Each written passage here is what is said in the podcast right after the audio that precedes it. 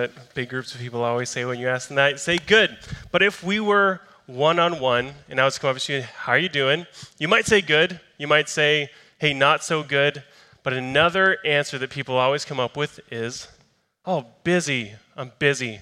And there's a lot of people that I've talked to this week, they've actually said that as their answer. Yeah, I'm, I'm busy.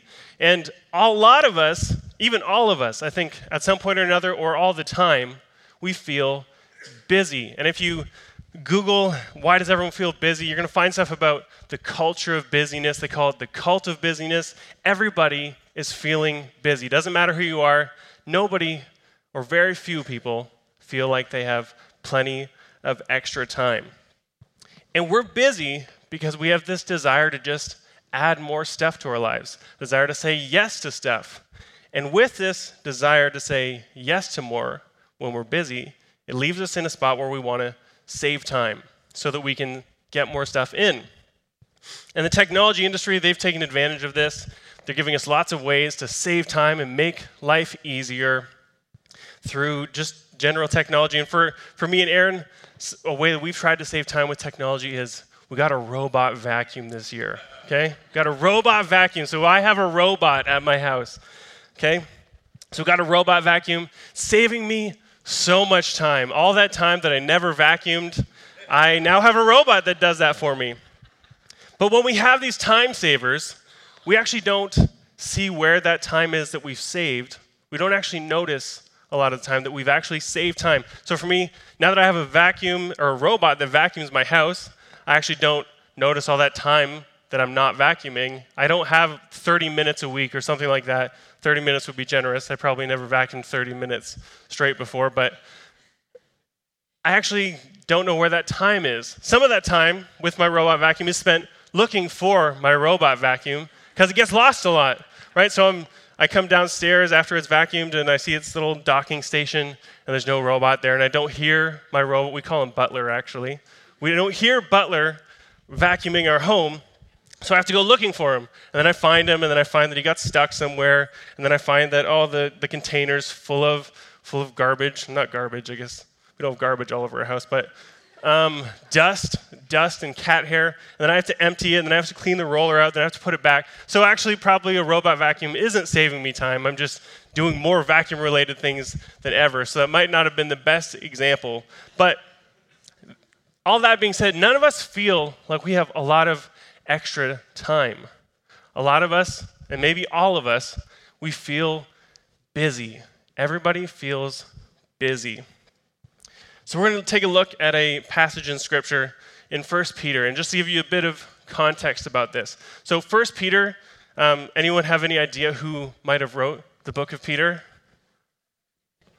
Just shout it out. Peter, yes, Peter, good job. We're all locked in here. Peter wrote the book of Peter. So, First Peter was a letter to churches through, throughout a large section of Rome, and it was a letter of encouragement to these churches.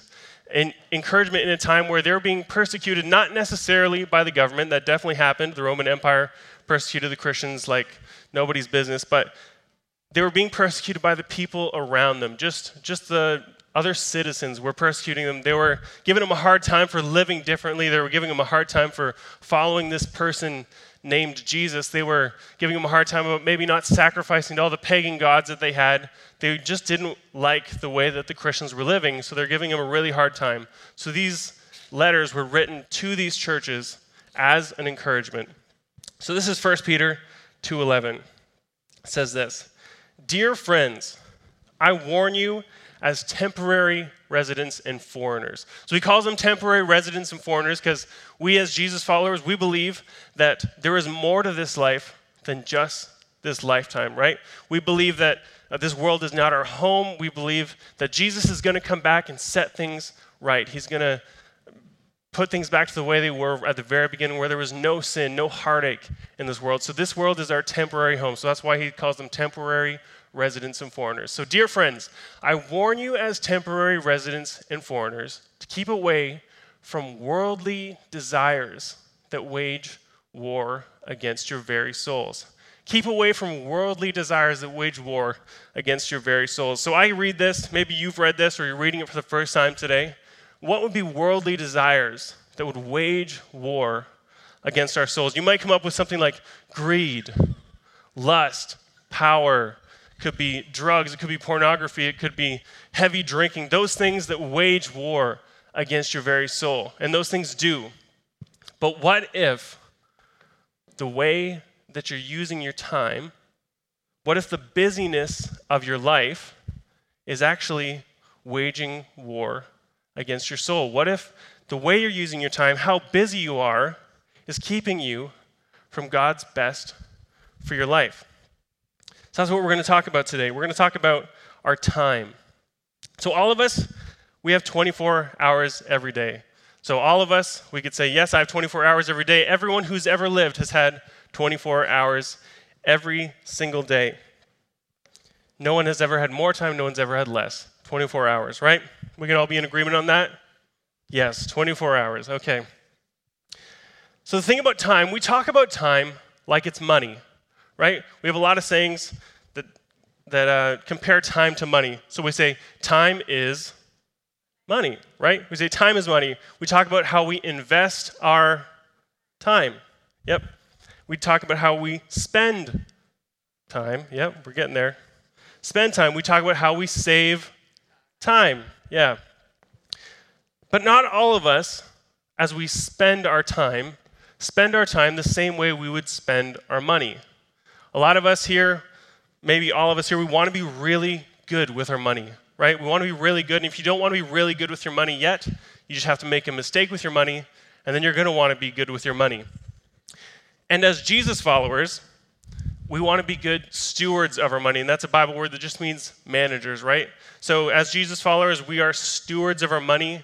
That means we're the manager, managers of our money and not the owners of our money. So we want to use our money in a way that God would want us to use it to accomplish his purposes here on the earth.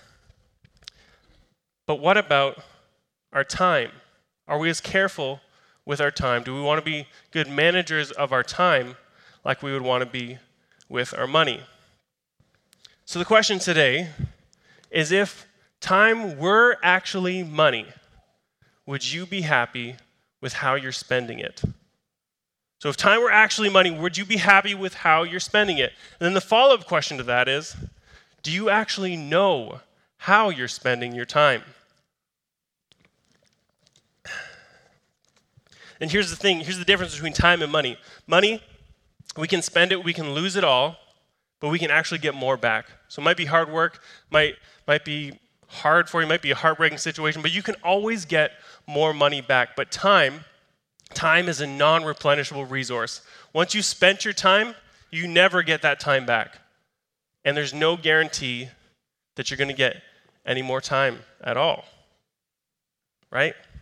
Who's happy they came to church this morning? That's encouraging.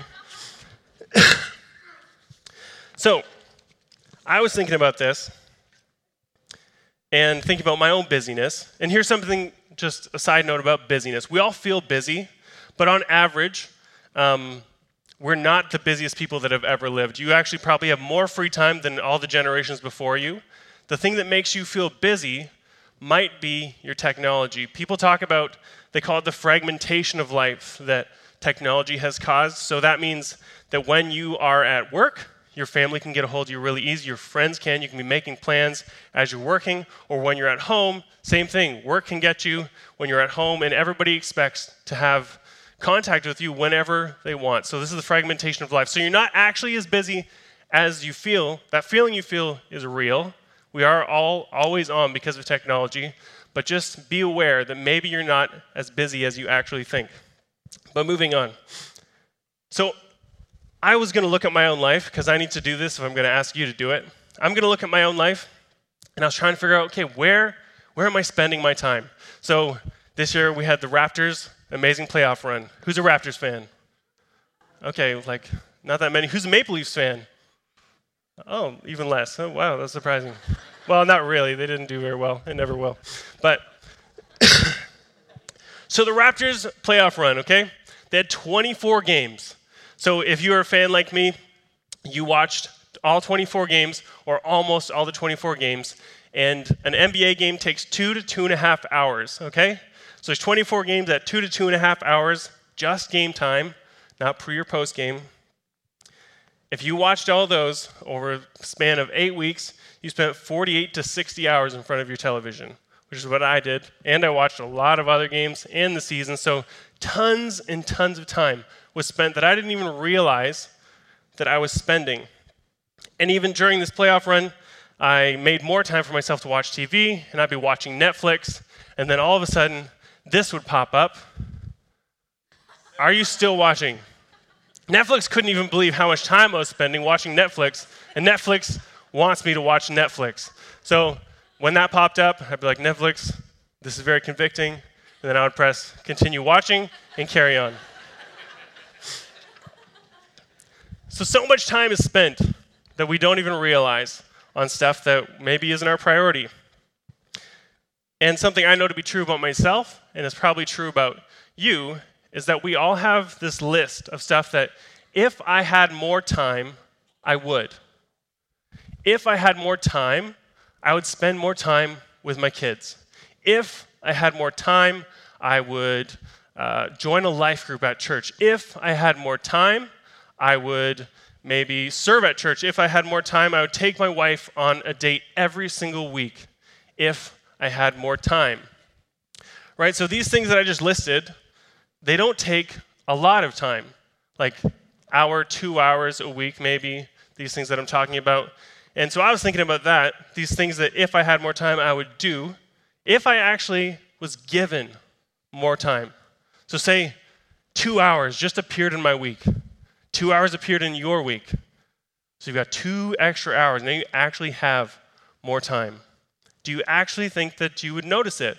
And for me, I don't think I would notice that I had two hours extra. I think it'd be like when they add that 1%, 1.5% raise on your paycheck. Yeah, that's real. It happened, but I, I don't know where that money goes. It just goes in and out of the bank account. It's there, it's real, but I do not use my money any differently. And so, along with this list of stuff that if I had more time, I would, you also, whether you know it or not, whether you've written them down or not, have a list of priorities, things that you hold higher than anything else in your world. For some of you, it might be family. For some of you, it might be work. For some of you, it might be rest and relaxation. These are things that you hold really high, that are priorities for you. And for a lot of us here today, it would be Jesus. We've said, Jesus, He is a priority for my life. But here's the thing that is true in all of our lives, but we may not realize it's happening. So even though we have these intentions, I intend to put Jesus first. I intend to have a great family. I intend to be really successful at work.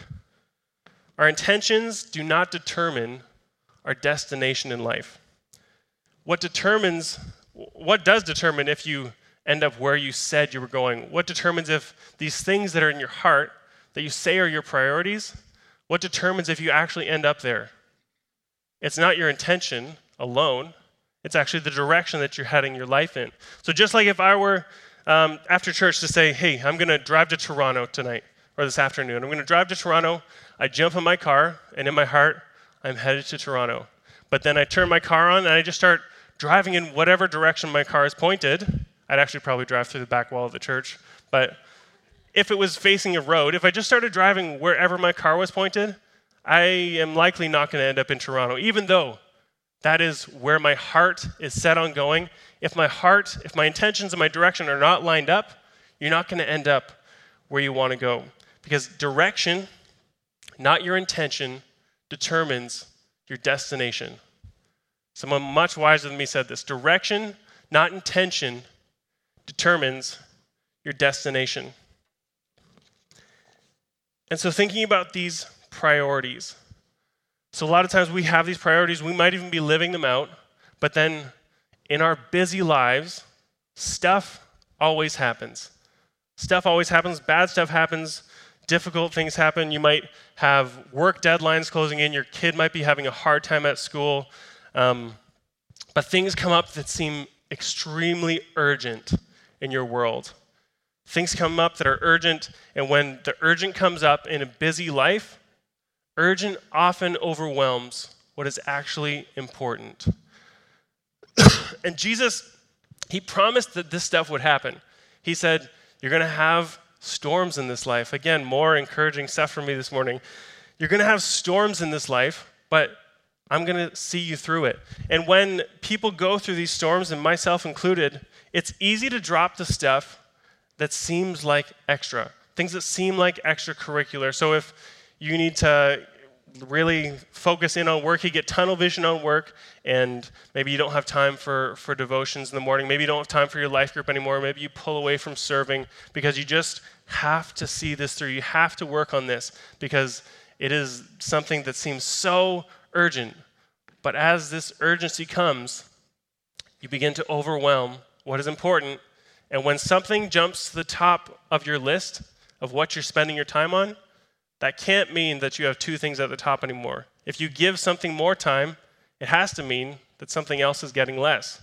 And we don't notice, but things start to, that once we're at the top of the list, might start to just slowly click their way down, down, down, to the point where maybe you're not spending enough time on them anymore. But we're going to look at somebody who really knows what he's talking about. We're going to look at what Jesus said about this. So, Matthew 6 33 says this Seek the kingdom of God above all else and live righteously, and he will give you everything that you need. So, in these times when we're in these storms where the urgent starts to overwhelm the important, those are the times when we need to be hanging on to Jesus, hanging on to the things Jesus has called us to do more than ever, because these are the things that line us up with God's heart. These are the things that will get us through the storm because we're hanging on to Jesus. So Jesus says, Seek the kingdom of God above all else. So if I was reading this and I was thinking about this list of priorities that I have, and it says, seek the kingdom of God above all else, that jumps seeking the kingdom of God above all else in my list, right?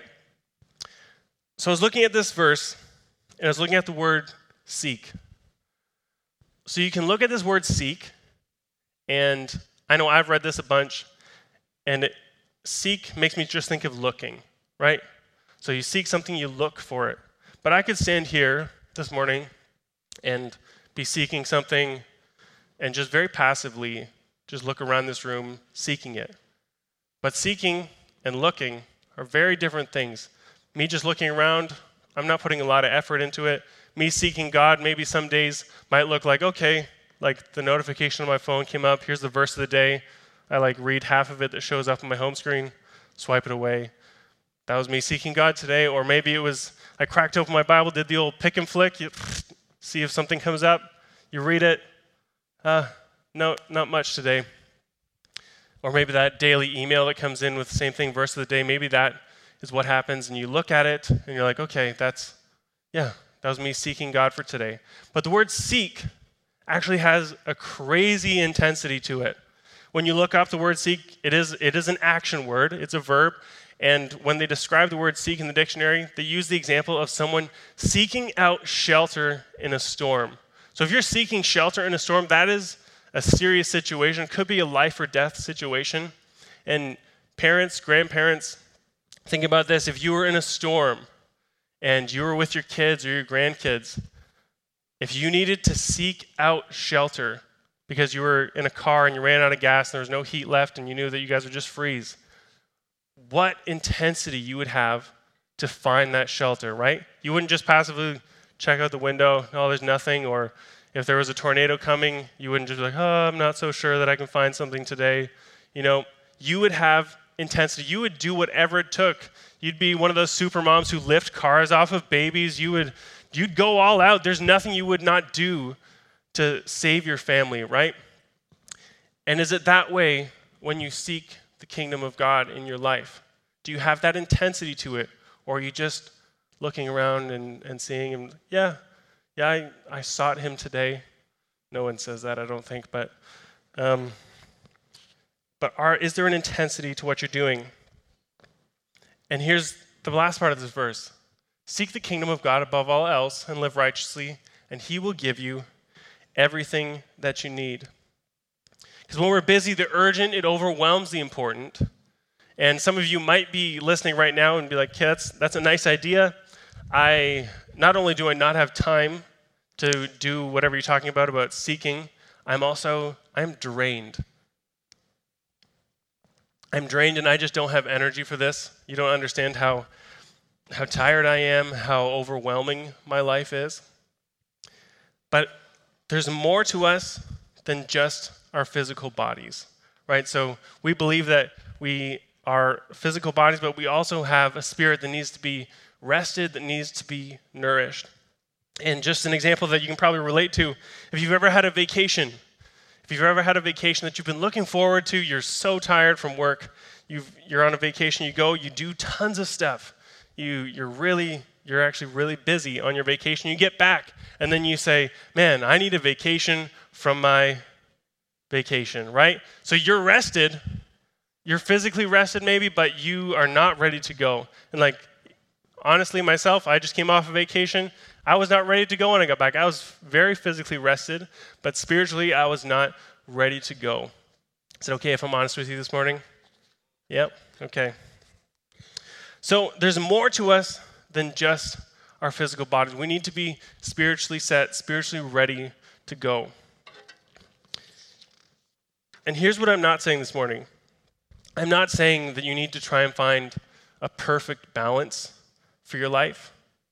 I actually don't believe there is some kind of perfect balance that you can find because my life so far and people's lives that I've watched so far, you always seem to have a focus. If you're a kid, it's just on growing up and playing, then it's on school, and then if you have kids, then you're, you're raising your kids, or you're raising your dog if you're a dog father like I am, or or you're newly married, you're sinking time into that marriage, or you're heavy into work life, or then you're retired and maybe you're focusing on a lot of different things or on your grandkids, you know? So we've got these focuses in life. So I'm not talking about trying to find this amazing balance, but I am talking about priorities this morning.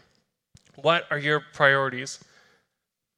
Is your intention for your life in line with the direction that you're actually headed? Is your intention for your life in line for the, for the direction that you're headed right now?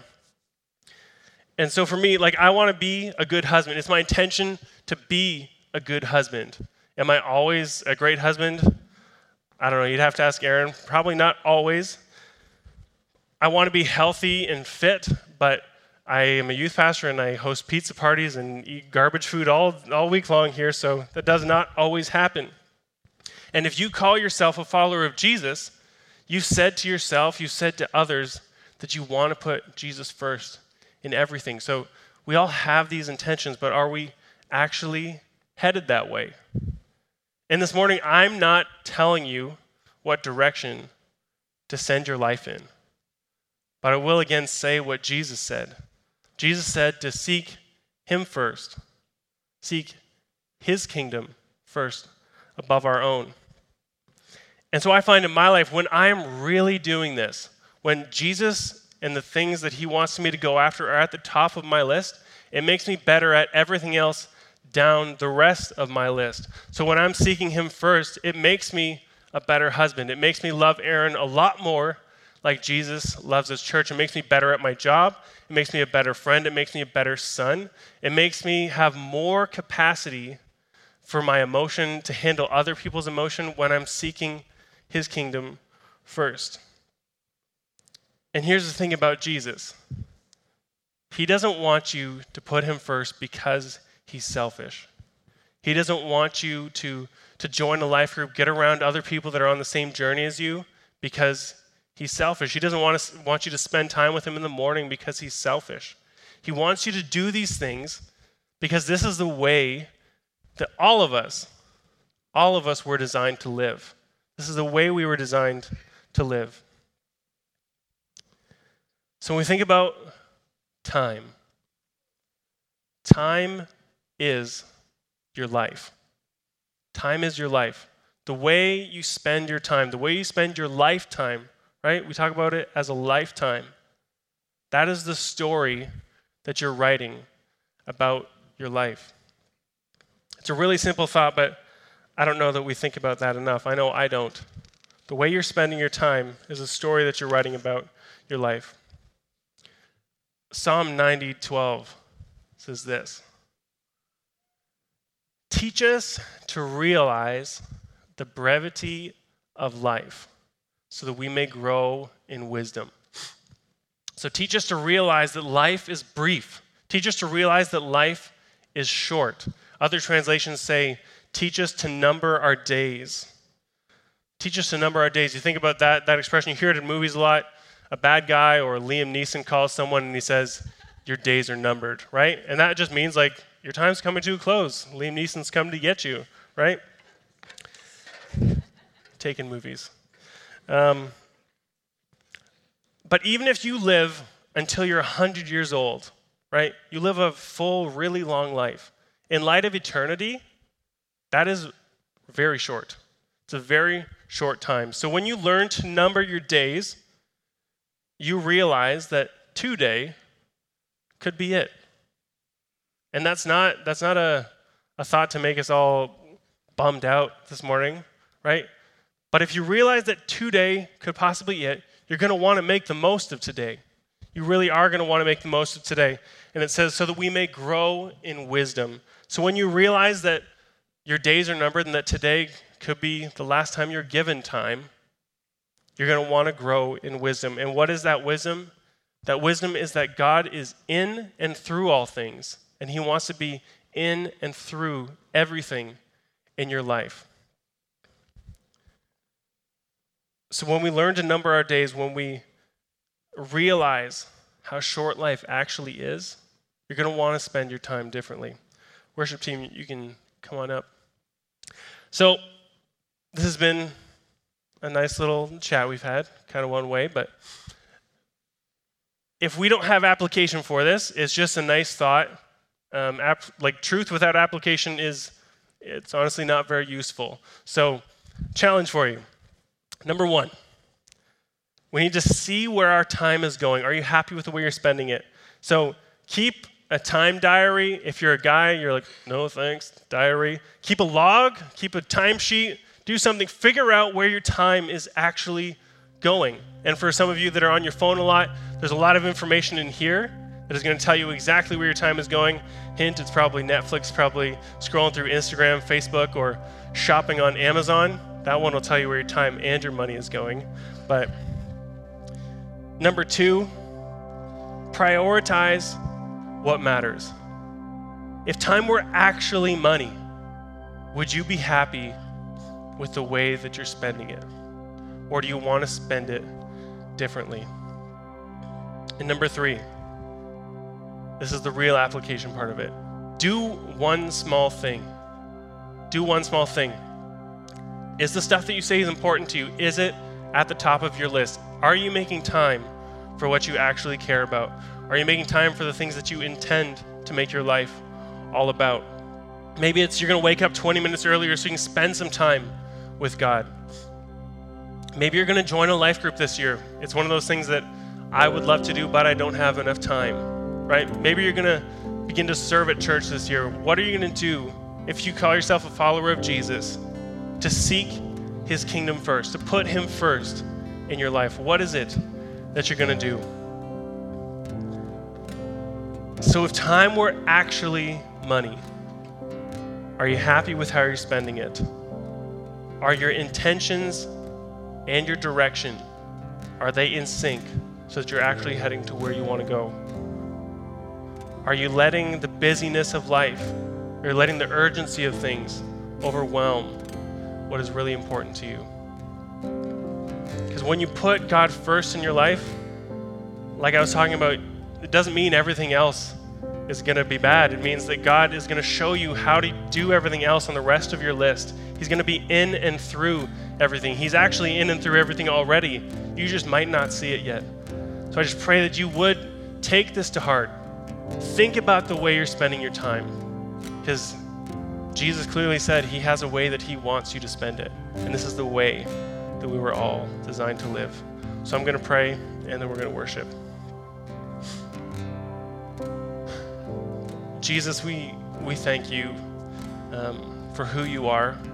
We thank you for, for all that you've done for us, God. And I just pray this morning that you'd help us all, myself included, to reflect on the way that we are spending our time. Are we treating our time as precious, or are we just treating it as something that free and we're probably going to get more of, Lord? Um, I just pray that um, people here today that are feeling that little nudge of, okay, I know exactly what it is that I need to do, God, I pray that you give them the strength, discipline, and wisdom to do what they need to do to, to readjust their priorities so that they are headed in the direction uh, that they want to be headed, that you have for them, God. I just pray that you would never let the busyness of life overwhelm us um, beyond what we can bear, because you say that you won't let us uh, go through anything that we can't handle, Lord, with you. So this morning, um, just thank you for this time we've had together, and just pray that uh, you would change hearts, change mindsets. In Jesus' name.